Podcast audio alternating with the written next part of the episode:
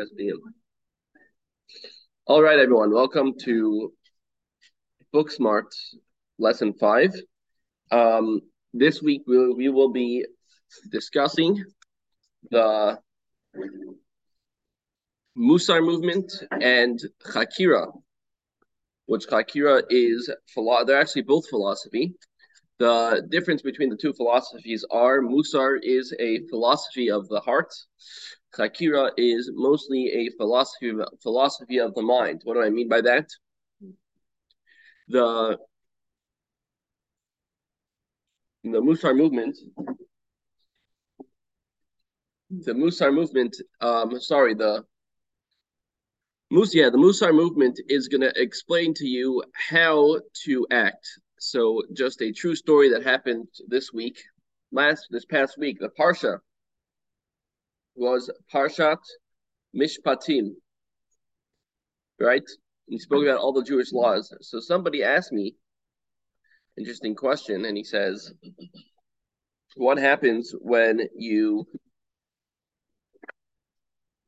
he asked a very interesting question, this person, and he asked, he says, what happens when you find something, you had a whole thing, if you see someone drop something and they leave, do you have to return it? And we had a whole back and forth of what is the law. So Torah and the halacha sense of Torah, which we spoke about last week, speaks about all the different laws of the Torah. But then there is how are you supposed to act, not regarding the law, meaning sometimes I'll give you a very good example since we're speaking about you watching someone lose something. A very good example of this would be let us say you see someone drop money on the floor and you don't see anything. You are standing, you're standing in a very busy area. You're standing on the you are standing on I don't know, where's a good spot? Like you're you're in the grove. Um you're inside the grove that's uh or some big shopping mall and you decide not to do anything about it and you're going to wait and see what happens and then as you're waiting and you're seeing what happens you see the guy makes a announce. He goes, he checks his pockets for his for his money, and he goes, "Oi, I lost my money. I'm never gonna find it now." When that happens, according to Jewish law, you are gonna always be able to keep it. Because once he gave up hope on ever finding his money, you will be allowed to keep the the, the, the money because he gave up hope and he he relinquishes his ownership of the money. So now, if you are a halachic Jew, great, you just made yourself a hundred bucks. But it's also not the right thing to do. Or even though it would be okay, you wouldn't have done anything wrong. It's even a bigger mitzvah to be kind and to return the money even though you don't need to. So we're going to get into that in the Musar, the different ideas of Musar. So we're going to get into that today. There is a proposition in Torah that if somebody loses something and loses all over recovering it, then anybody who finds it. Correct. I'm saying that let's say you know whose it is. It wouldn't you wouldn't need to do you wouldn't need to return it but the right thing to do would be to return it. Yeah. Um, the Chakira movement, is, the Chakira is philosophy, and actually a lot of Chakira books were written in the were, are written in the tune of Aristotle and the like. Similar, similar um, expressions, and they are exploring what it means, who is God, and what it means to believe in God and stuff like that. So now why is this needed? Why do we need this in Judaism? So the reason why we need it in Judaism, because Judaism is not a code of law. It's not only Judaism is not a code. It's so much more than that. It's a whole entire way of life. So therefore, the way of life, there's a way to think, there's a way a Jew thinks, and there's a way a Jew a Jew acts, and which is not part of the law. You know that there could be someone that let us say there's someone that um, he keeps everything in Torah to the T, doesn't necessarily make him a good person. He can still be in business, he can still be obnoxious, rude. So he's not living the Torah, the Torah way of living. He's keeping all mitzvahs, but he's not living the Torah way of living. And that's where um, these ideas come in to rectify that, to make sure we keep up in our day-to-day lives. So now the question is, what happened? When did all these books? So we have books, Hakira books. We, if you look at this um, chart over here, you see that they start in the year. There's nothing before the year of 800. So what happened till 800? Why didn't the Jewish people need it before then? Um, so just going to give a bit of a crash course how we have all these books and how it all started. So it all begins with it all begins with um, with the Talmud. Everything's in the Talmud. So within the Talmud, you have everything that has to do with Jewish philosophy, everything, everything Jewish philosophy, how to act. It's all in the Talmud. So now, where do you find it in the Talmud? So when you're learning, you'll find different ideas. You'll have the deepest idea, Kabbalistic ideas living in Talmud, but the Talmud is just a book. It's a book with different ideas spread out all over. It does not address everything specifically or on purpose. It's no book about it. But that's where it all begins. It all begins before. These are ideas that Jews lived with. They were never written down before. And then what happens is something very interesting happens. So you have two camps of Jews. So a lot of these books, these Hakira books, are written by the Sephardic Jewish, by the Sephardic Jewish leaders. The reason for that being is because you have two classes of Jews which are starting to break out in the year 800. If you remember, that's the year 850 is about when the academy in the academy in um, Babylon falls apart. It was around for 850 years. About the year 850, it's uh, it's falling apart finally and the Jews are getting dispersed. So you have the Sephardic Jews, the Ashkenazic Jews. So the difference between the Sephardic Jews and the Ashkenazic Jews is that the Sephardic Jews are part of society. The Ashkenazic Jews are not part of society. What do I mean by that? The Sephardic Jews, the Ashkenazic Jews, um, they are really not even second-class citizens in their respective countries. In Germany, France, England, they are they are really sticking to their own. They have their own communities, and they had a much more primitive outlook to the world. They were really on their own, and they didn't have any outside influence as a result of that because the Christians really kept them away with a six, a six foot stick. Um, they weren't even allowed to live. Just to put in perspective, they were not even. Now it's ironic that you only have this with Muslims nowadays, but they were not allowed to live in any of the major cities in their countries unless they had a specific permit. That's Russia. This is Russia, Russia, um, Germany. The Jews end up being the Jews end up being the farmers. End up being the all these. They they're dealing more with these types of things because they're not allowed to live in the main cities. They're not allowed to be where trade's going on. They're not allowed to be there. So they're not even they're not participants of society that much even. The 800s, the 800s. Yeah, and for a very long time after. I mean, in the Ashkenazi in the Ashkenazi um, communities, this goes on. So 1,200 years ago. Yeah, but I'm saying this goes on even to 300 years ago. It's still going on. In the 20th century, my mother in the Ukraine could only live in towns. Um, yeah. And couldn't go into mainland Russia at all, even though it was a province of Russia. Ukraine wasn't a separate country.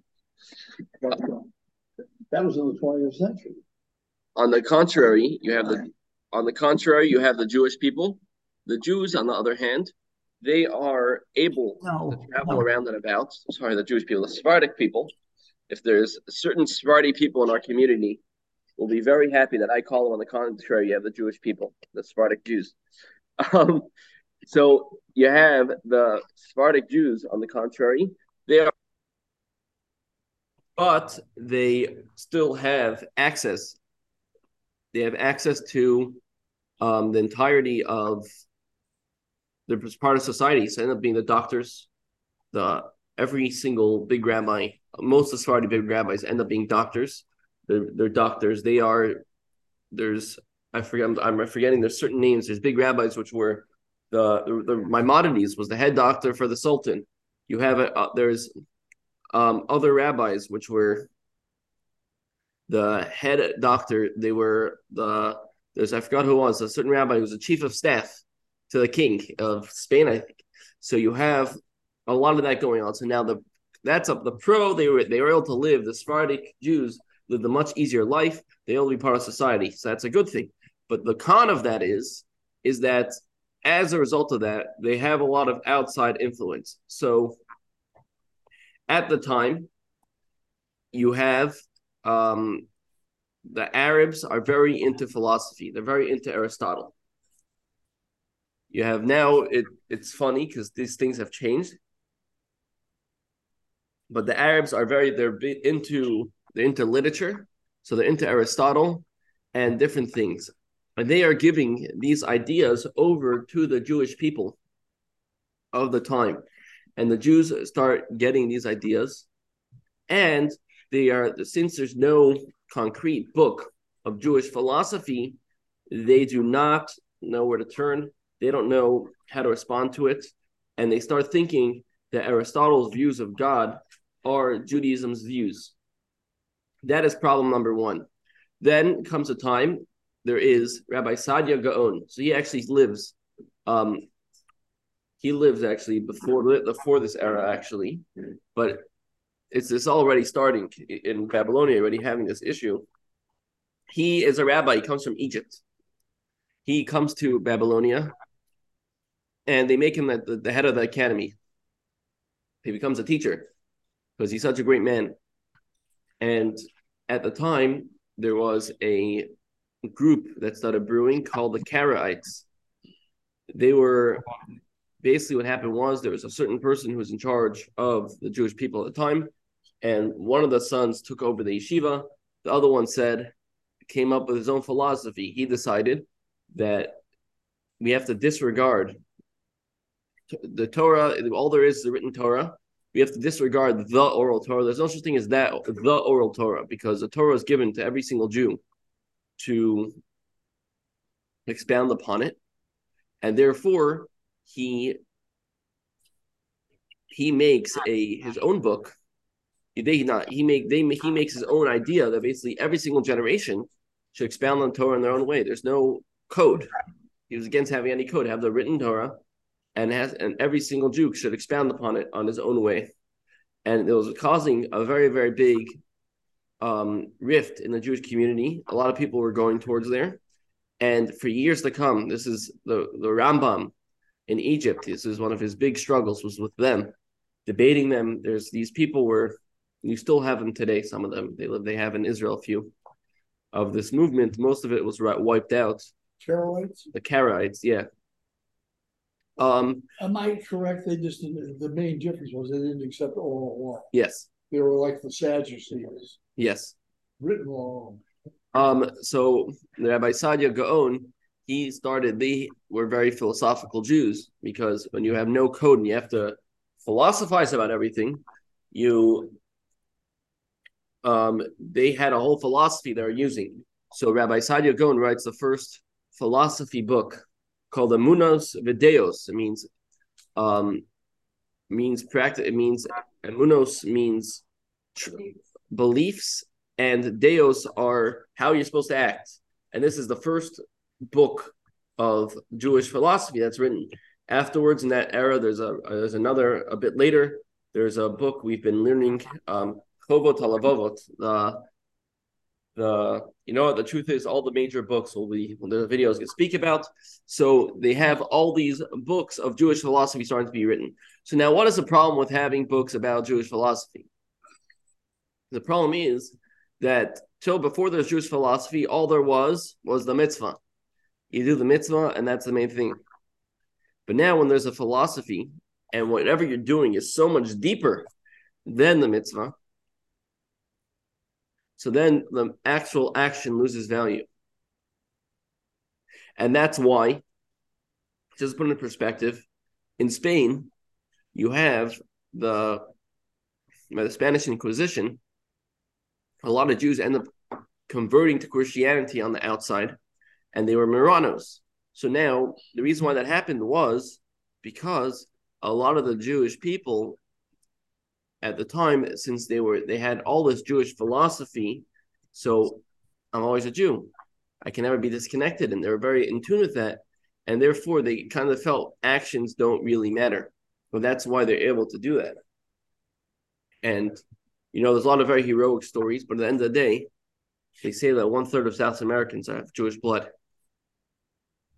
and not there's one third of South Americans aren't Jewish. So the, the reason for that is because these people they they were maybe Jewish, their kids and grandkids weren't Jewish, or their their grand like eventually it's you can't live a fate double life forever.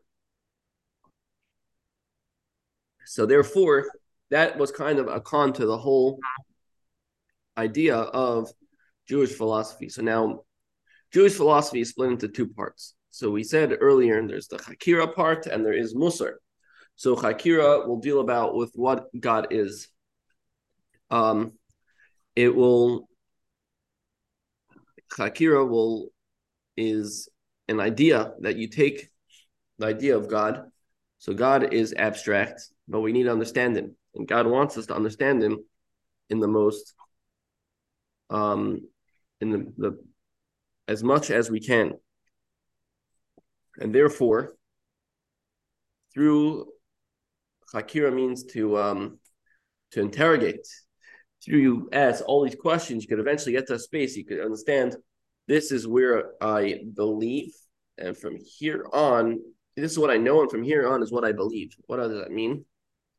It means that there's a mitzvah to believe in God. There's a mitzvah to know God.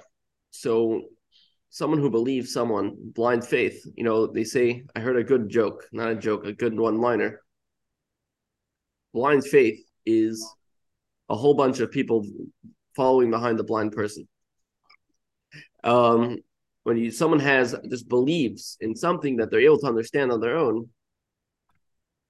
If I if you someone asks me what is ten plus ten, and I tell them twenty, they say, "Okay, I trust you." They're an idiot. Why should he trust me? Just do the math.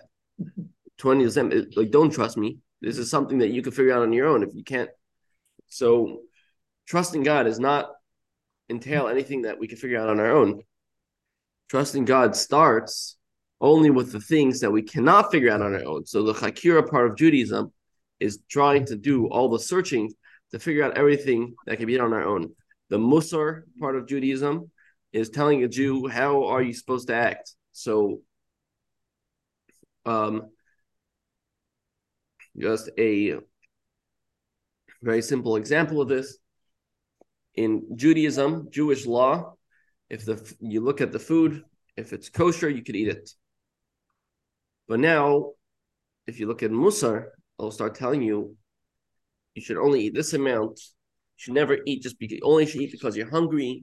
And there's all these guidelines. So now, are you going against Jewish law if you're eating kosher food and you're stuffing your face? You have chopped liver, and you see, ah, you have chopped liver, you're eating it, you're stuffing your face, and you're stuffed. You continue. No, you're not. You're you're good. You're you're keeping Jewish law, but you, in ethics, is that the right thing to do? Not necessarily, and that's where all these books of ethics come in. So the first book of ethics actually will be Pirkei Avot. It's from the Mishnah Ethics of Our Fathers. That's the first book of ethics. Then you have a lot more throughout the different generations.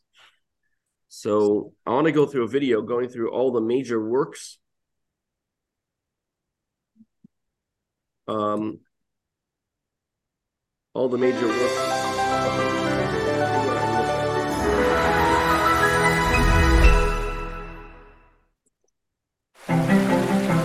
Like spring water gushing with inspiring force, diverging into multiple rivers the further it travels, so do the Torah's wisdoms and insights branch into multiple streams of thought the further the Jews travel with it on their journey through time.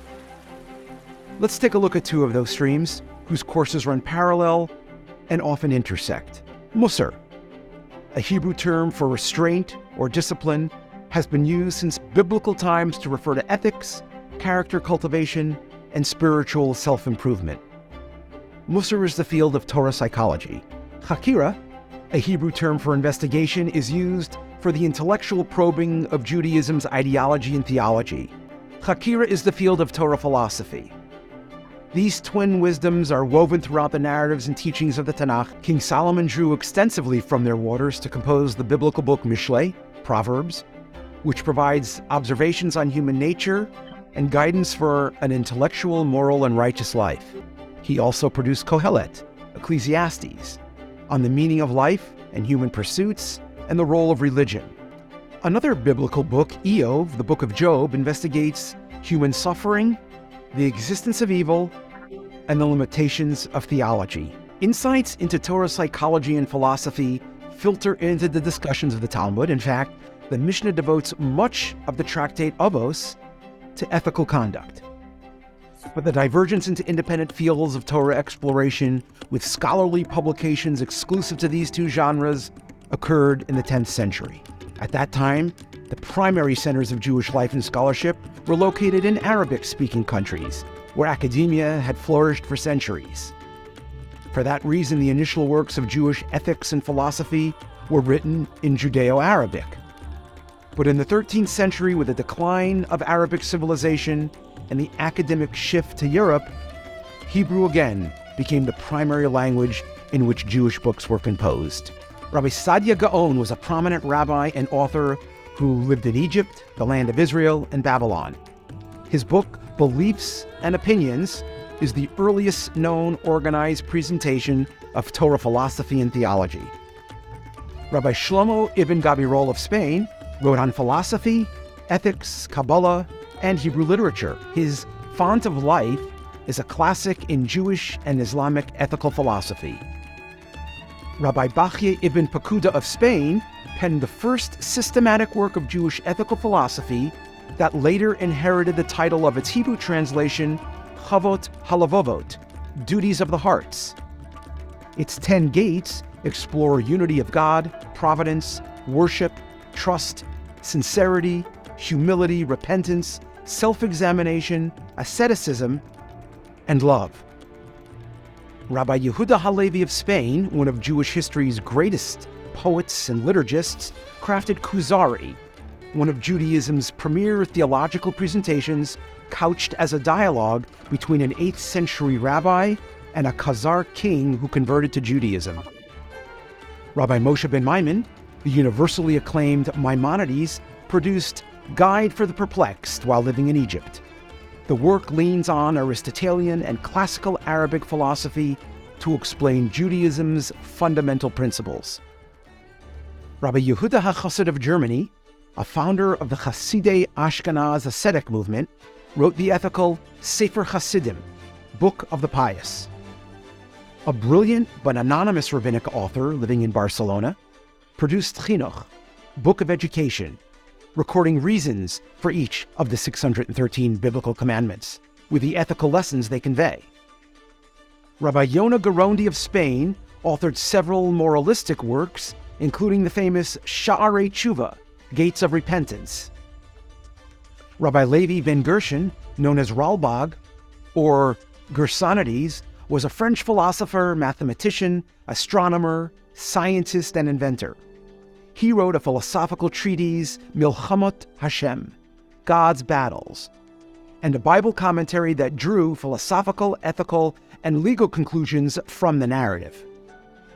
Derashot Haran, the discourses of Rabbi Nissim Gerondi of Catalonia, explores elemental ideas in Jewish philosophy such as creation, free choice, prophecy, chosenness, nature and miracles, mitzvot, and Torah learning an anonymous author published Orchot Tzadikim, Ways of the Righteous, a collection of ethical teachings that became a classic of the Musar library.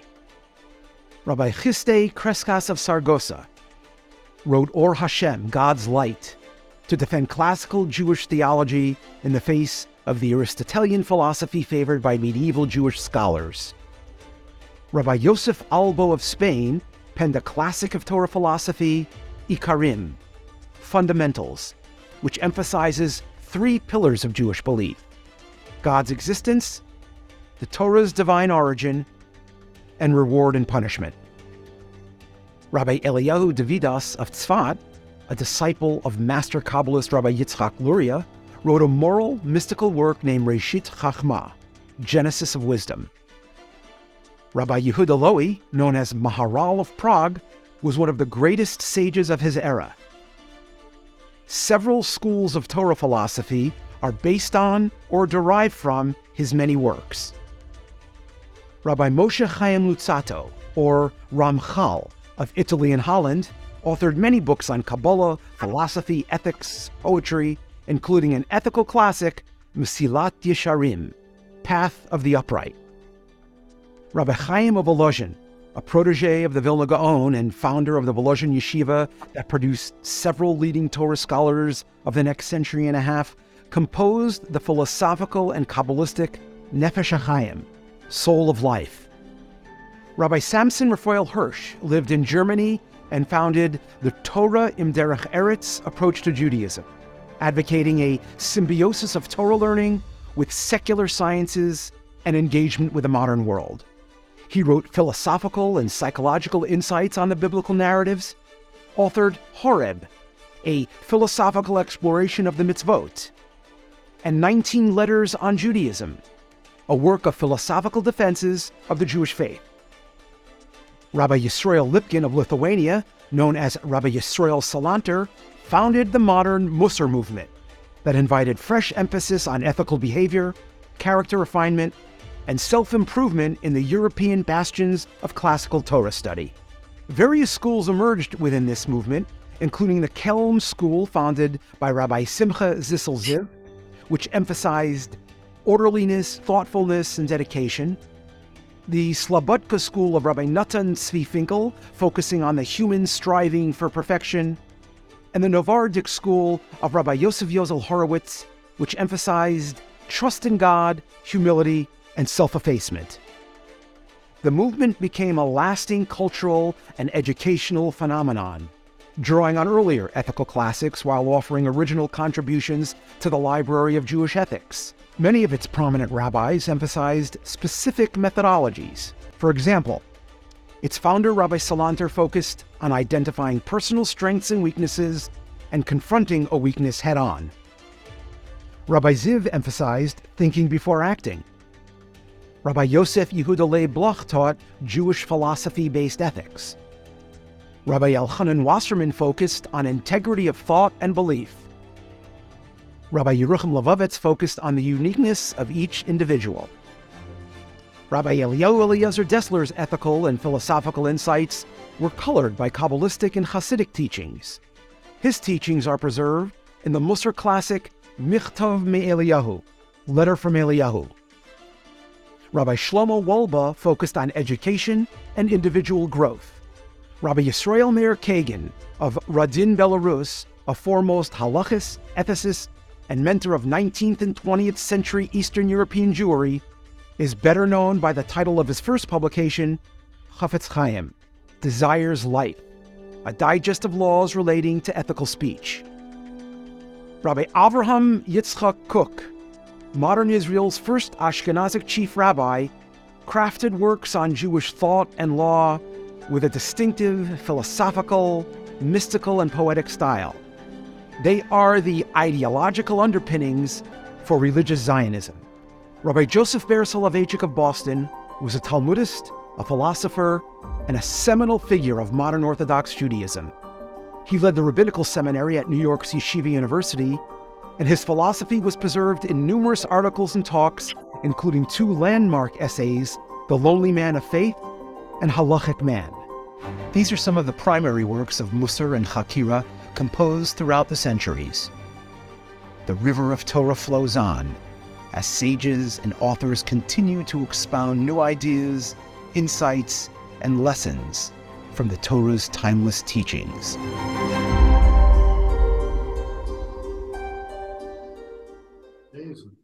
All right, do we have any questions? Where can we see it again? I'll try to put the video on the on the email. I'll have the video in the email. Any questions? Any other questions? Any questions on Zoom? We're not gonna go through summaries of all those books. No. All right, so let us Yeah, that's amazing. okay, let us begin with the let us begin with we're going to take three topics in in Judaism um in Chakira and we're going to try to connect them all with each other. So, let's begin. We're to have start with the three or I don't know if we'll finish, but we'll definitely start um creation, bitachon, trusting God, which we are learning about. So we're gonna, and anyone who was here in the classes, um, in the classes before we started this JLI course, we're to get back into some of those ideas we spoke about. And number three, anger. And then they all connect, of course, and that's what we're going to try to do. So let us begin. So let's go open, everyone open um, to text number four. You have text number four. We have a one of the most one of the most famous verses of the Torah. Goes as follows: "Bereshit bara Elokim et hashamayim et haaretz." In the beginning, God created the heaven and the earth. So great, pretty simple and straightforward. Um, pretty simple and straightforward verse. So the thing is, why does the Torah begin with such a verse? So you know who the first person to ask this question? It'll be Rashi. If we look in text five, it says as follows: The Torah, Rashi says, the Torah ought to have begun with the verse, "This month shall be to you," which is the first mitzvah commanded to the Jewish to the people of Israel. Why then does it begin with, "In the beginning, God created the heavens and the earth"? So Rashi he asks a question, right? He asks why does the Torah begin with with this verse? So now it seems like a pretty stupid question. What do you mean? The Torah starts from the beginning of creation, and therefore, because the Torah starts from the beginning of creation, we have to we're going to reckon with that, and you know, start from the beginning. But the truth is, what is the point of Torah? Torah has history in it, but Torah is not a history book. So therefore, if we want to say that that that that's not a good reason just to say it's the beginning of history. And that's why Rashi, which even Rashi, he is the Pshat rabbi of Torah. He explains the Torah on the simplest level. He understands that the simplest person understand to learn Torah, because the first thing you know before you learn Torah, you make a blessing. We bless Hashem for giving us the Torah, for choosing us, giving us the Torah. So now that He chose us, He gave us the Torah. We understand that Torah is God's Torah, and it doesn't need to be in a chronological order or anything. The Torah should start from the first mitzvah. What's the first mitzvah? The first mitzvah is something that is associated with today, the Rosh Chodesh, the mitzvah of Rosh Chodesh. Today was Rosh Chodesh, the first of Adar, the month of Adar. So the first mitzvah was Rosh Chodesh. So Rashi says, why does the Torah start within the beginning? God created the heaven and the earth. We know God created the world. Ron, do you know God created the world? Pardon me? Do you do you know that God created the world? Yes, Do you need God to tell you He created the world in order to know that? I think you'd say that. Why is look? I think if I think it's a catch twenty two. If I believe God created the world, I don't need Him to tell me. And if He tells me and I didn't believe in it, it wouldn't help. If I didn't believe in God, God told me He created the world. It wouldn't help that He told me. I still wouldn't believe in Him. I don't know that I follow you. It's um, I'm saying if you if I don't believe in the Torah, I'm not obviously if you have divine revelation, I'm it's a different uh different discussion. If the God did not write in the Torah that He created the heaven and the earth, I would still know that God created the heaven and the earth because I believe in God. And if I would not believe in God, the fact that God writes it in Torah, there are plenty of people in the world right now which do not believe that the God created the world. And Yeah. they, even though God wrote it, the Torah, and they could even be scholars of the Torah, but they don't believe in that. So it doesn't help. So why does God have to tell us that He created? Why does God have to tell us that he created the world. Well, would you rather he said I didn't create the world? He shouldn't say he doesn't need to do say anything. The Torah should start with the first mitzvah. The first talking mitzvah. Rhetorically, No, I'm talking rhetorically. so you think about it. I mean, I- it's, The concept, that's what he's talking about, not. I- whether it's the first line of Torah or somewhere else. I mean, I'm saying it doesn't need. I'm saying the Torah is the The belief that God created the world is a fundamental part of Judaism. Correct. It doesn't need. I'm saying the Torah doesn't need to start off with that. The Torah is the book of mitzvahs, all the thirteen mitzvahs of the Torah. There's no mitzvah. Uh, there's no mitzvah. God created the heaven and earth. That's not a mitzvah. Well, there are no mitzvahs until the second book. Exactly. So the Rashi asks, why don't we start from the second book? That's Rashi's question. And Rashi, Because people must be curious as hell thousands of years. How did this all start? So some smart group of Jews got together and transcribed what is now the book of Genesis and attributed to God.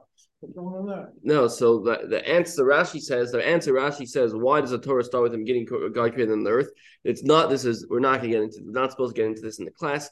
Just a bit on off topic. This is a parenthesis that the reason why God created it's the Torah starts off like that is for us to know that since God created the world, the world's really God's. So therefore, the land of Israel, God gave it to the Canaanites, and then God took it away from them and gave it to us. So they shouldn't say we're on stolen land. Which is very interesting because in the end, that I mean now, now that's uh, in the UN, everyone's screaming that we're on stolen land. So actually, the reason why Torah starts off, according to Rashi, is to refute that claim. But let's get out of that idea.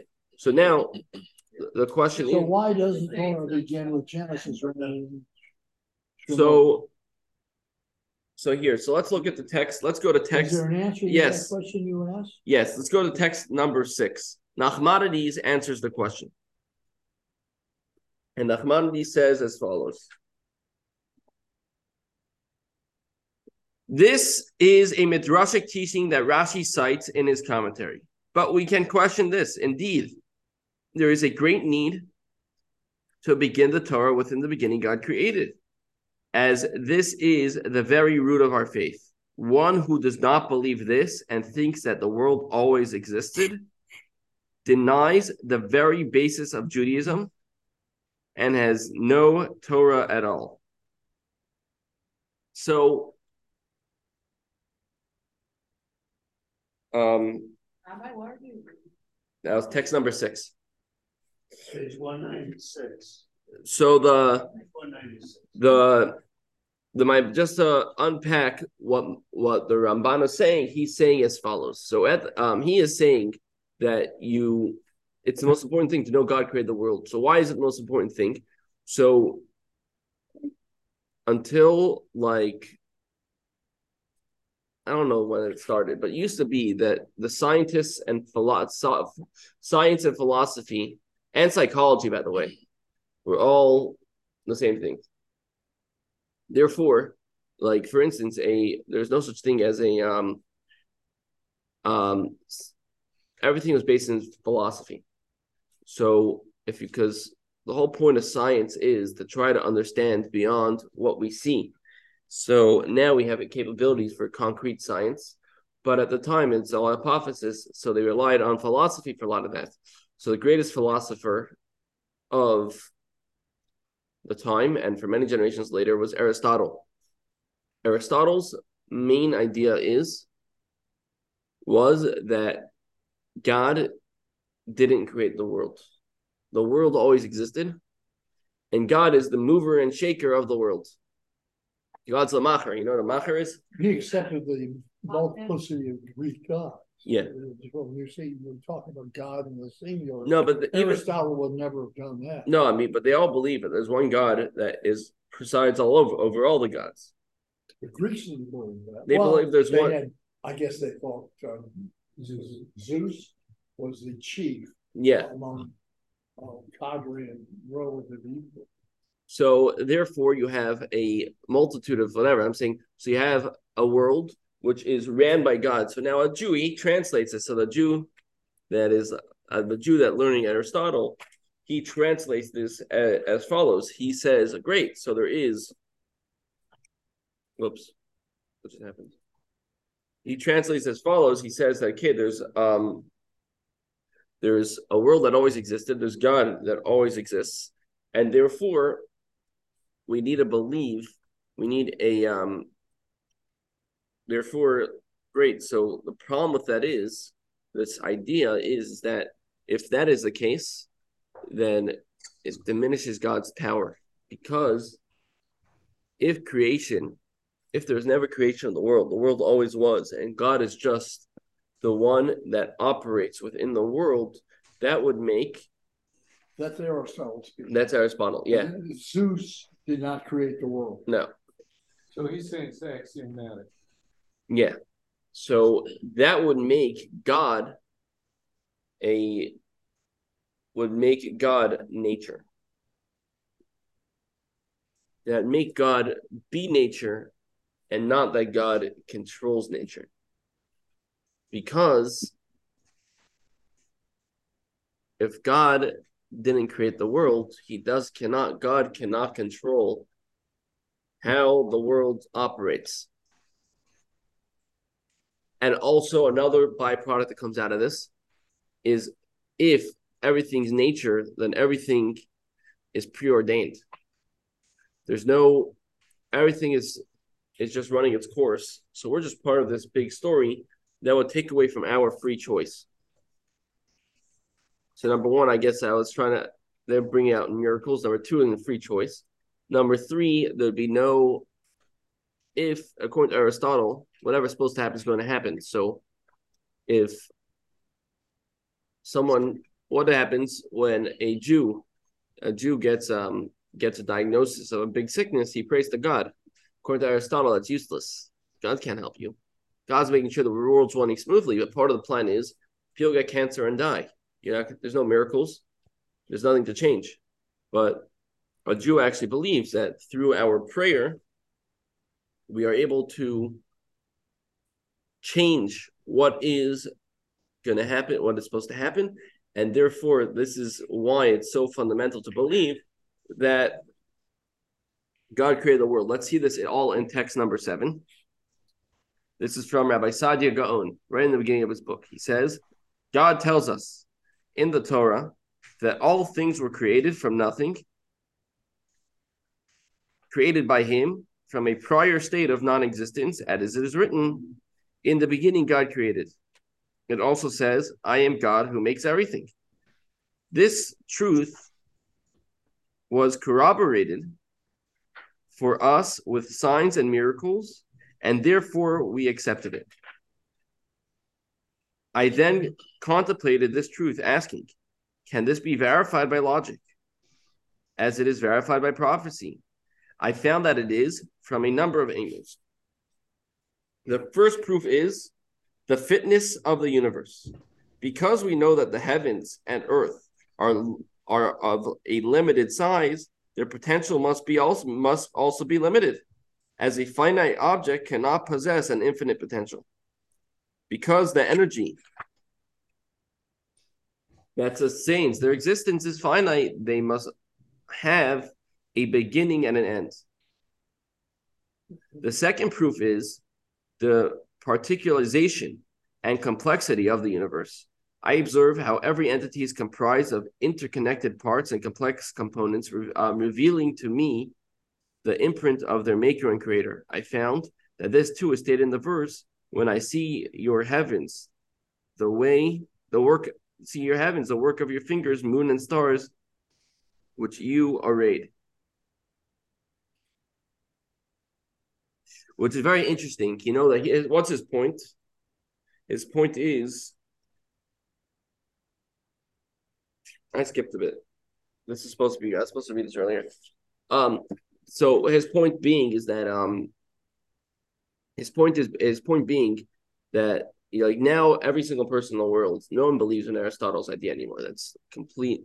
Everyone knows that that's, that's not true. Not everyone believes God created the world. There's a, everyone believes there's a beginning because it cannot be otherwise. Either Big Bang Theory or whatever. So it's very interesting. He comes a thousand years before anyone ever thought of the Big Bang Theory, and he's saying that you just look at the world, it doesn't make any sense otherwise. There's too many things going on that it cannot it cannot be that it just it was. Must be that it was created. So anyhow, we finish over here. This is stage one about bitachon. Sorry, not about bitachon, about creation. That's very important to know that God created the world because that the Torah has to start because it's very important for us. That's the basis of all Judaism. Just want to say something interesting before we continue, and as follows: that you know, believing in God is not a mitzvah. There's no mitzvah to believe in God. So now you're looking at me. What do you mean? There's no mitzvah to believe in God? How can you say that? So the answer is like this. So this was, so I was trying to get onto this earlier. I'm going to get more now. That the mitzvah there, there's two types of mitzvahs.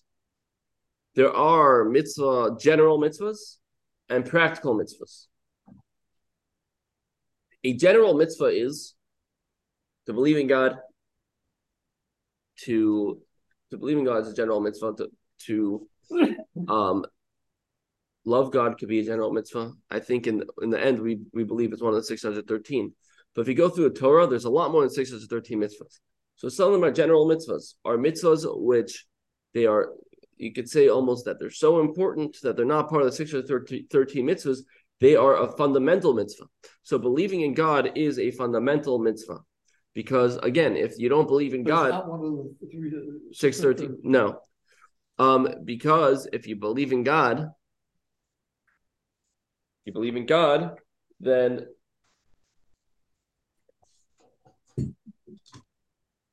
um if you be, if you believe in God, then um, if you don't believe in God, I mean that there's no Torah to believe in. There's no anything to believe in. So you cannot you can't say one of the 613 mitzvahs is to believe in God. It's like a king making a law. The number the rule number one that you have to listen to the rest of my laws. Like if you don't if you want to rebel against a king, start the fight with him. You know, if you the government I actually think it's kind of funny, but I mean, we do have that here in America. That you have, there's a, a law that you have to comply with the police. That's only that they could hit you with another punishment. If you don't comply, they could give you an extra two years in prison. But they, um, the point of it is, is that you you can't have a religion. There's no Judaism without believing in God. So believing in God isn't a mitzvah that is part of Judaism per se.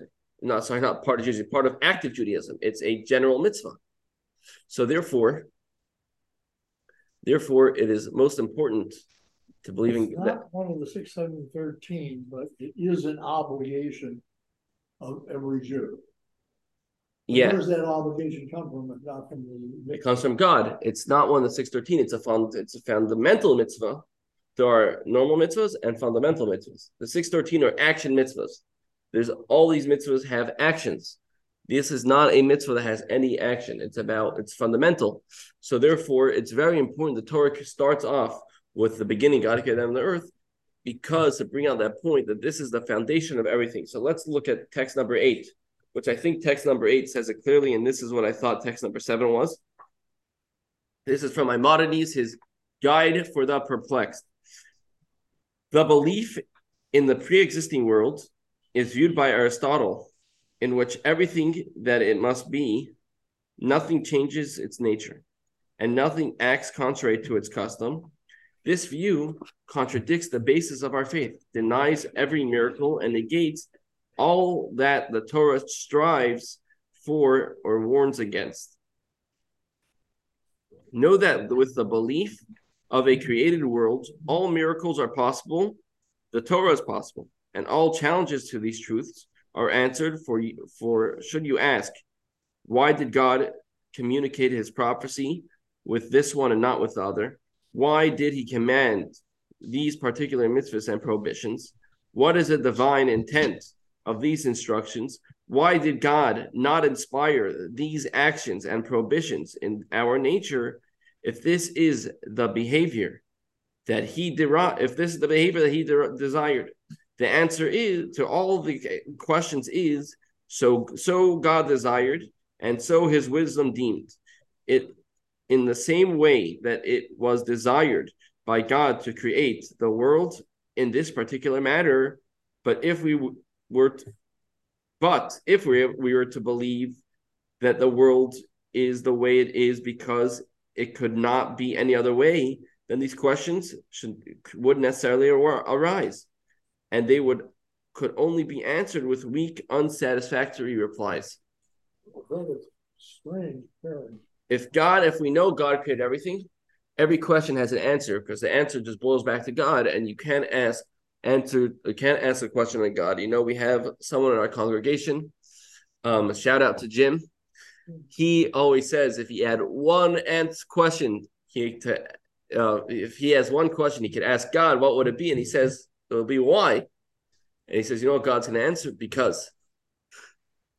Um, the truth is, is that it's a that's like every question. You know, if you go back to God, if God created everything, then anything you're not you don't feel comfortable with, He doesn't need to actually have a good response for it.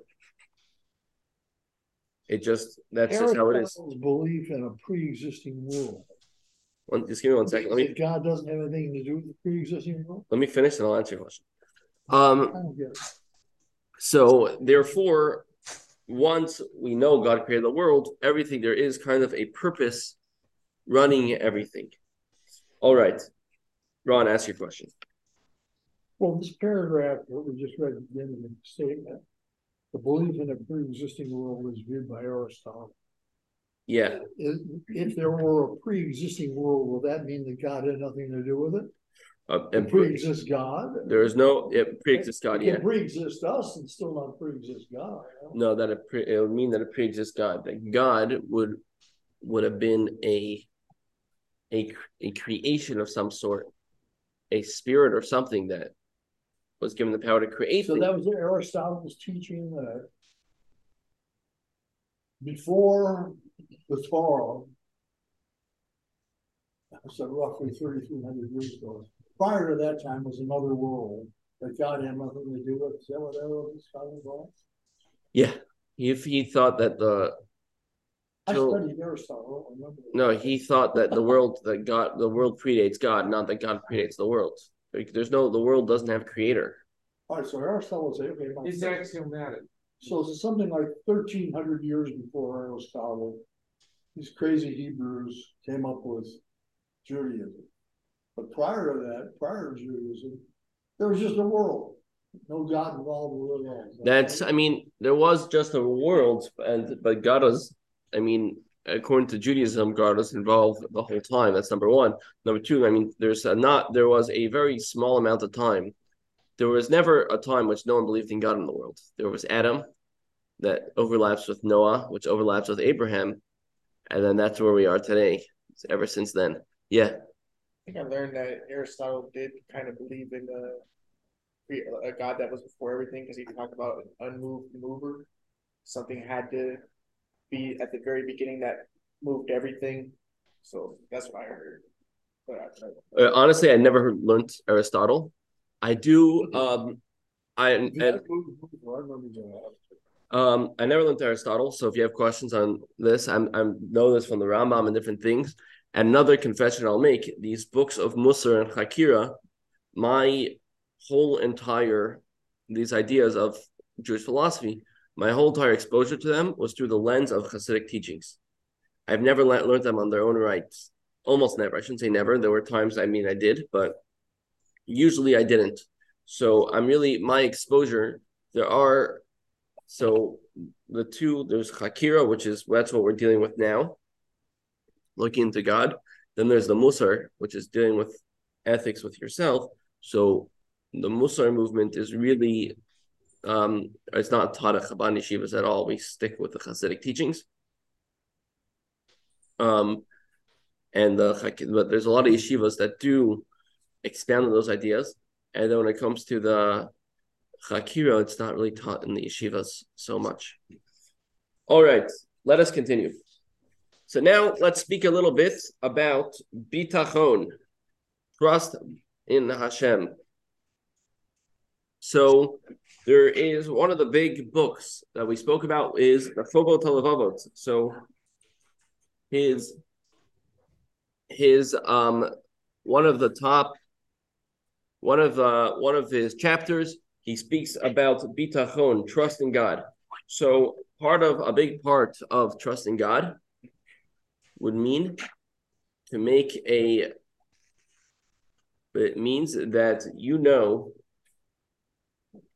it's the idea that you know that um Oh, yeah. It's the fact that the, the idea of bitachon is that you feel secure with God's decision making, just like a little child when his kid is holding him, he feels secure. By, I mean, this kid when his parents are holding him. Um, by the way, any of my misspeaking and stuff, I'm sorry. I've been getting over. I've been sick the past few days, so I still have a bit of brain fog. So just I should have apologized in advance. But now after the fact or middle of the fact, I'm apologizing. Um, so the kid feels like the security his parents are holding for holding him. We know God is constantly orchestrating everything, and therefore we know that we are always in good hands. So let's get right into this. Let's look into um, let's look into um, text number nine. So text number nine deals with someone which does not have bitachon. He calls himself the self-made billionaire. He's a self-made man. So text number nine says as follows: Be aware, lest you eat and be and, and be satiated, and you will build good houses and dwell therein, and your herds and your flock will multiply, your silver and gold will increase, and all that you have, and all that you have will increase. And your heart will grow haughty, and you will and you will forget your the Lord your God, and you will say in your heart, My ability and my and my might of my hand have accumulated this wealth for me. Remember, Lord your God is the one who gives you the ability to make wealth. So the Torah right away tells us there's no such thing as a self-made billionaire. You're a God-made billionaire. You know, Forbes has the, the, the list of youngest self-made billionaires. There's no such a thing. There's such a thing called a God-made billionaire. Um, just just um to just this whole idea of God made it just reminds me of a very interesting story. So there was a certain chassid. Um, he's actually still alive, which he he's one of the last heroes. There used to be a big thing in Russia when there's the Hasidic that there were these communities were very opposed to the Hasidic teachings. They would really um, they would really make really hard the Hasidic Jews to make their lives really hard and really sometimes hurt them physically. So there's a certain Chassid which he came from one of these communities, and he get they, they really they almost killed him. They almost beat him. One the, another Jewish community, unfortunately, almost beats him to death. So he has a whole correspondence back and forth with the Rebbe. The Rebbe is very interested in how he's doing and everything. So he wrote that he's not so worried. He writes the Rebbe, I'm not so worried because I know there's a saying in Hebrew. Whatever the brain doesn't do, time does. You know, time's the biggest healer. And people like sometimes you said whenever they if they don't become more open-minded to accept me, I know through time they can forget about me and then they'll fine. So the Rebbe crosses out time and writes God. But there's no there's no everything is God. You know, it's not time. You know, God invented time. So it's really God that makes human nature such a way. Just a interesting story. So anyhow, so you have the self-made the self-made billionaire. God tells you you no such thing. You're a God-made billionaire. So now I want to become a God-made billionaire. So you know what I'm gonna do? I am going to sit on my couch. I am gonna play video games, and I I will I expect and I demand that good things happen to me and I become a self-made billionaire. You know, we call that person a fatalist. He just doesn't care about anything. He believes in fate. You know, if I'm supposed to be, you know, and if I'm not supposed to be a billionaire, I still could play on my couch and play video games, and I won't be a billionaire because even if I'm not supposed to be a billionaire, or not even a billionaire, if I'm not supposed to have money, even if I work my heart out, I'm not going to get any money. So now I'm like, it seems like God's telling us, you know, we're all doing we're all doing the, the wrong thing. Randy, do you work? I play. Just quit your job. Netta, you're you're going to school. Quit your quit school. You're retired. Now You believe in God. so it seems like that. So so the Torah actually, um, the Torah actually, um, he, the Torah tells us this is not true. So look in text number 10. It says as follows Because it says, God will bless you, I might think that a person can sit ideal, I don't, idle. So the Torah teaches us in all that you do. So now there's like, let's go straight to text 11 with an elaboration on this idea. Diligence and effort are useful and necessary in all human actions.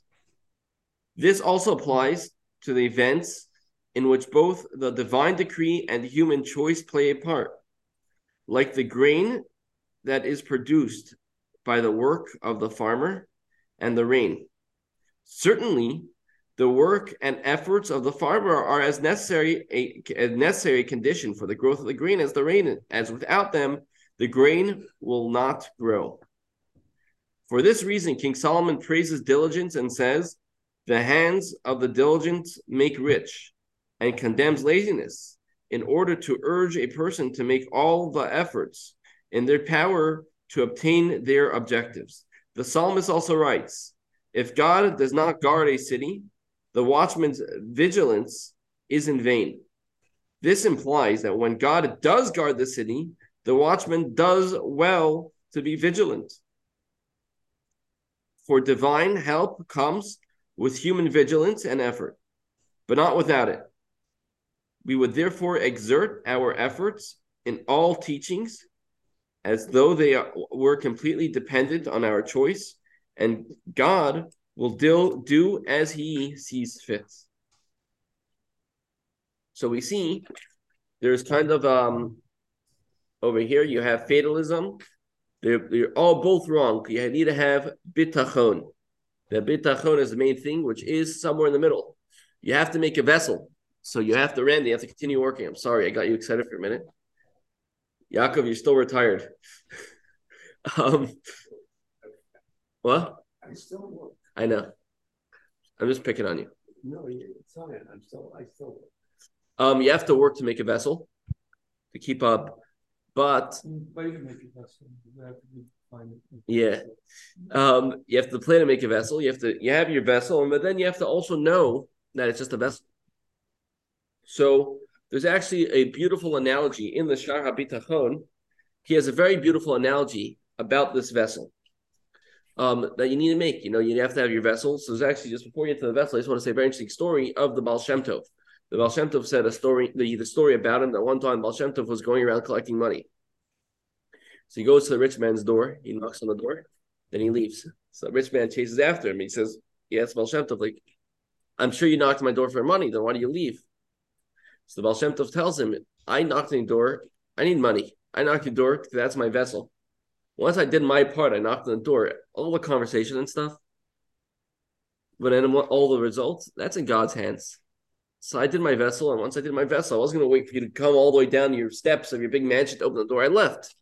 So for the Baal Shem Tov, that was a great fundraising pitch, and I'm sure the person gave him money. If I did that, I'll be looked at as an arrogant person. So obviously, that's not a vessel for me to just knock on the door. I also have to talk. Um, but just that's like an extreme of just you have the vessel, and now the rest is in God's hands. And just one more story of the Baal Shem Tov, which about the vessel. Before we continue, I just feel it's important to say these stories. Is that there's one time a man who was running and running and running up the market, down the market, buying, selling.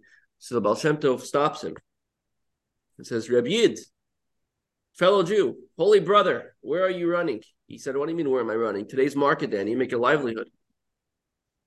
So Baal Shem Tov looks at him and says, Who says your livelihood is ahead of you and it's running away from you. Maybe your livelihood is behind you and you're running too fast for it to catch up to you. You know, who says like that's the vessel? I mean, maybe you should be walking and do everything slow and you'll actually make more money.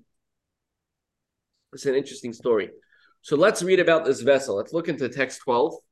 This is from, it says as follows A person should trust in nothing save the ability of God.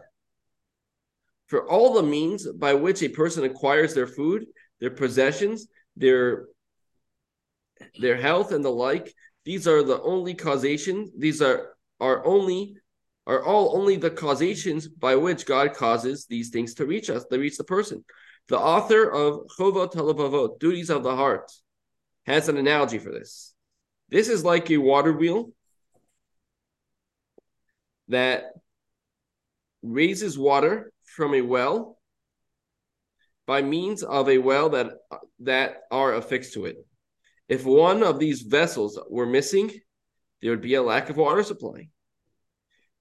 This is how a person should think about the sources of their livelihood. The only source of sustenance is God, the unity that transcends everything. And from Him extend all of the means and avenues by which our needs are supplied to us. So let's say you have this water wheel, right? so now let's say someone wants more water, so they make bigger vessels. You know, it's still not going to get more water because you just need more water on the bottom. You need, at the end of the day, the vessel. You have to make your vessel, but it's all the water is all coming from God. It's the water supply. And if you're missing one, so you have the one over there. One second, let's do back the spinning. So I think there's a missing vessel in there. Maybe not. So you have if um you have that the vessel is so you have the water wheel, so there's so much going on. You know, you need someone. You can't just. It's not all about the wheel. There's a missing. There are twelve of them. It's um. So you need all these components in order to make it work. So you can't just. It's not just about the barrels. You have the barrels, but no one's turning it. the vessels and no one's turning it. Then you have no water. Also, Is it the current that's pushing the? Um, Yeah, the current. The current is the source of power, right? um. But if it's missing a vessel, all of a sudden this source of, uh, source of power is done. There's nothing pushing it up anymore. Um, so the same is true when it comes to our belief in God. We need to make a vessel, but the rest God does. God's just doing the, the current that's pushing to make sure we have a constant supply of water. And that's why we have to know this. And there's actually an extreme example of this in our days. Is I know someone there's a there's a shop in Israel where in Jerusalem, a falafel shop or something, that they got to science how much money they need per day to survive. So as soon as they make enough money, they shut down the shop and that's it. So there's well, some days they're open till six, and some days they're closed at 12 p.m. You know, they got good business. They got a whole group of tourists came to buy falafel, and check check, they're done, they're closed. But if people want to go there and they're hungry. It's not their they already got their vessel. And the triangle would started this whole thing. Yeah. I, don't see how that relates to the water. No, it's about you need to have a vessel on one hand. You have to do something, you have to work. But then you have, you have to do your own your own work. You can't make, it isn't all self-reliance. You It cannot It isn't all fatalism. It's both. It's- You are doing your part and you Yeah. trust that God is gonna make sure you Well, succeed. The third part's the critical part. Yeah. Neither self-reliance nor fatalism will do it, Yeah. alone or in combination. You gotta have that third element in the whole. This is. Yeah, so now I want to read a bit of the So what the hell is a, a water vessel have? The water vessel is Twelve wheels spinning around? it's not that so don't Man created it, obviously. no this is not it's a it's an analogy. The twelve wheels is not that's just it's an analogy. It looks like a, something man could Twelve tribes construct. of Israel. It's it's a it's just an analogy that you have the vessel, which is your your your own doing something, and then but you need const just the vessel is not enough. Right, This is like a water. That you need you ha- you you the vessel is all you're doing you part and then you rely on God to do the rest. If there's no water, then the Oh, vessels. the water supply. Let's say the water if the if the water dries up and you make bigger vessels, you're not going to have water still, right? It's the you have to do your part. You can't be a fatalist. You know, if someone just has a wheel with no barrels, then that's not going to work. If you have no water, but you have the if you have no water, but you have the buckets, it's The also not going to water work. comes from God, Yeah. through a stream or whatever. All right. What if there's a mechanism where that water pours in, but it hit, goes this way and it forces the wheel to turn around? Is negative? Well, the current, the power, of the current, I don't understand. Well, you that. could do it with or without the current, in case the water wasn't moving that day, that would force. right. All right. So there's a third thing in ethic, and the third a third rule in ethics is that anger. So let's look something. Let's look what the Maimonides says that has to say about anger. Let's go look at text 14. It says as follows: The correct path is the median is the median temperament of each of the character traits that a person has. The early stages, therefore, You skipped the thirteen. yeah, I did. I kind of set it outside, but much. on Page two, uh, two twelve, page two twelve.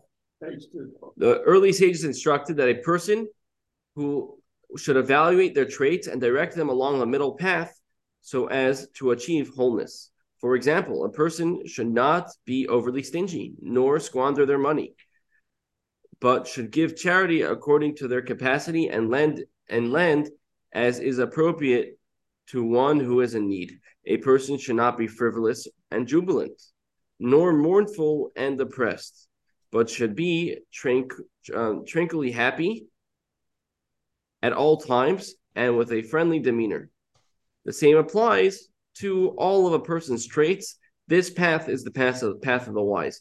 So Maimonides says as follows. Maimonides says that you should never be an extreme. The only time you're supposed to be an extreme is if you're extreme the other way. If someone gives all their money away all the time, we'll tell them, okay, you be stingy. Learn how to hold back a bit.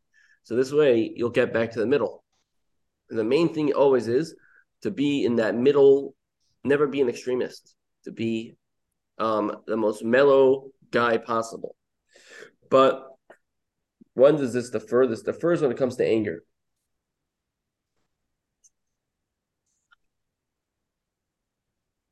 Um, um, so let's skip the text 16. He speaks about, the Maimonides says as follows There are certain traits regarding which a person should not conduct themselves in the intermediate matter, but should distance themselves to the other extreme. For example, anger is an extremely negative trait from which a person should distance themselves in the extreme and train and train themselves not to get angry even over things that are worthy of anger. The early sages said, one who gets angry is as if they worshiped idols. They also said, one who gets angry, if they were a wise person, their wisdom departs from them, and if they're a prophet, their prophecy departs from them. And those who are prone to anger, their life is not life. The sage is therefore instructed to distance oneself from anger. This is the good path.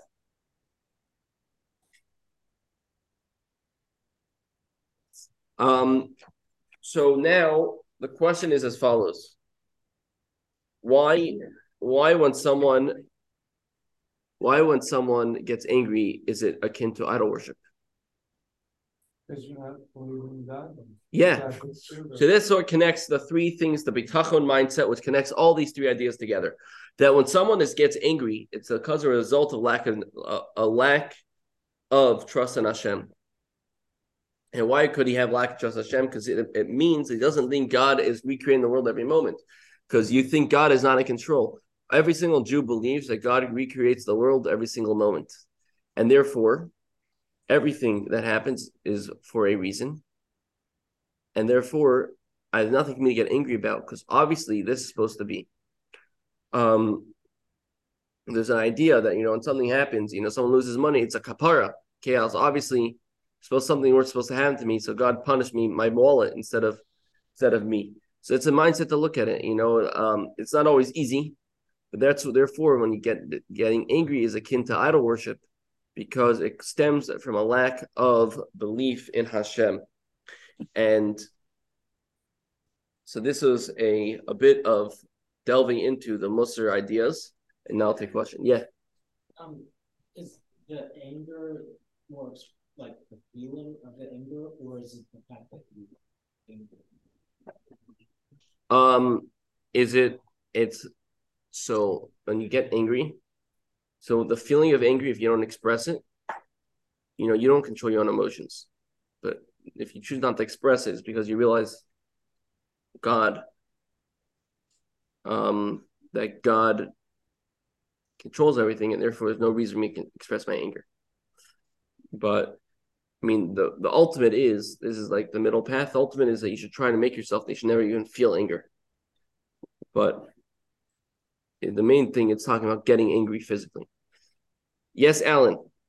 I just want to say, I think a good analogy to this taking the middle ground, not to get too ang- too upset or too happy, you know, kind of be in the middle for all your traits, is the way a, a driver, a bobsled driver, um, how they operate in the Olympics in this track. You always want to be in the middle. You don't want to hit either side. You just want to take the middle path. That's kind of how I, I see it. Uh huh. Yeah. No, the, the main thing it's always the most efficient. It's to be the then so one who's in the middle path is always going to be saying he's the he's one that everyone could deal with, you know, because everyone could relate to it. Um, and within everything in life, yeah. And that's but when it comes to anger, there's a few other things also when it comes to lying. It says midvar shecher tirchak. You should really um stay far away from lying. All right, so this was a synopsis, a little bit of learning the Musar teachings and Chakira teachings. Um, next week we will be our final week of our course. We will be discussing Kabbalah and Hasidus. That is more my cup of tea because in when I'm in yeshiva, me as a yeshiva student, um, in the Chabad yeshiva, we learn Hasidic teachings. So that's what we'll be discussing next week. Um,